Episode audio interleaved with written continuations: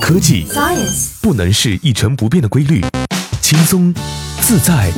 随性。And Easy，元气主播玩转鲜活科技，尽在元气少女情报局。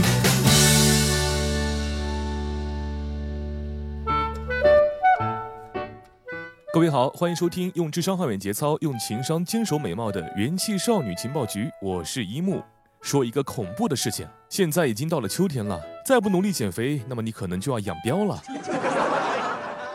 可惜没有办法啊，这个夏天我们已经经历了很多很多的外卖，燃烧不了自己的卡路里，怎么办？也就是说，为了身材，你可能要告别火锅、炸鸡、啤酒、麻辣烫、披萨、汉堡，想想就感觉根本割舍不了呀。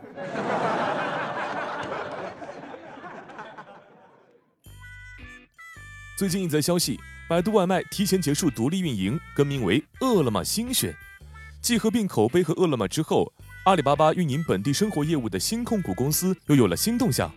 十月十五日，百度外卖更名为饿了么新选，原饿了么副总裁魏海出任百度外卖新 CEO，负责新选和双品牌战略落地工作。饿了么 CEO 王磊表示，饿了么与新选的关系就像淘宝与天猫。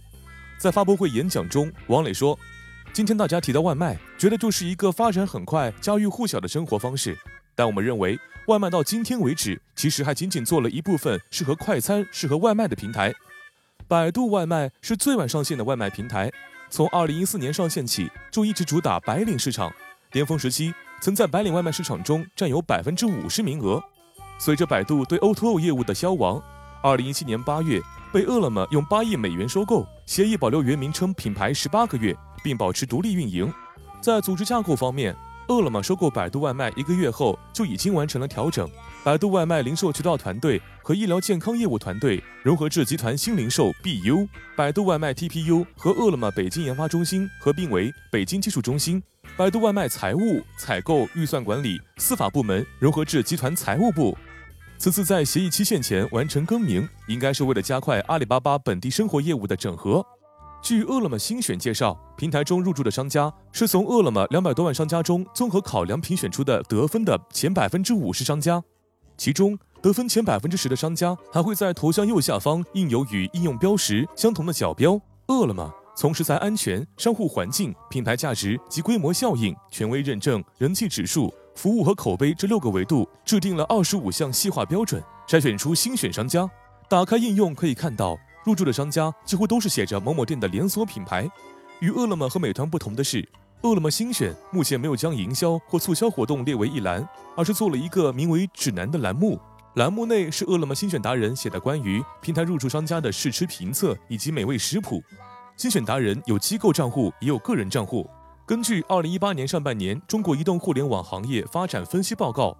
今年上半年美团外卖占据了百分之五十九的市场份额。饿了么和百度外卖则分别占据百分之三十六和百分之三的市场份额。为了让用户重新回到饿了么新选，在宣布更名的同时，平台照例推出了一系列的补贴计划。实际上，外卖平台做的也不只是外卖用户的生意，商家在平台上的营销推广也是收入来源之一。饿了么很早就上线了品质联盟，美团也有全球甄选。此次饿了么再次推出新选商户，除了体现外卖品质之外，肯定也会有盈利方面的考虑。另一方面，平时的正餐企业要加入外卖，从出餐过程、外卖品类、供应链原材料都需要做另外的储备。王磊表示，什么时候餐饮五百强和外卖五百强能对上？我认为这个运营才是刚刚开始。再根据一个互联网餐饮外卖用户专题分析，二零一八，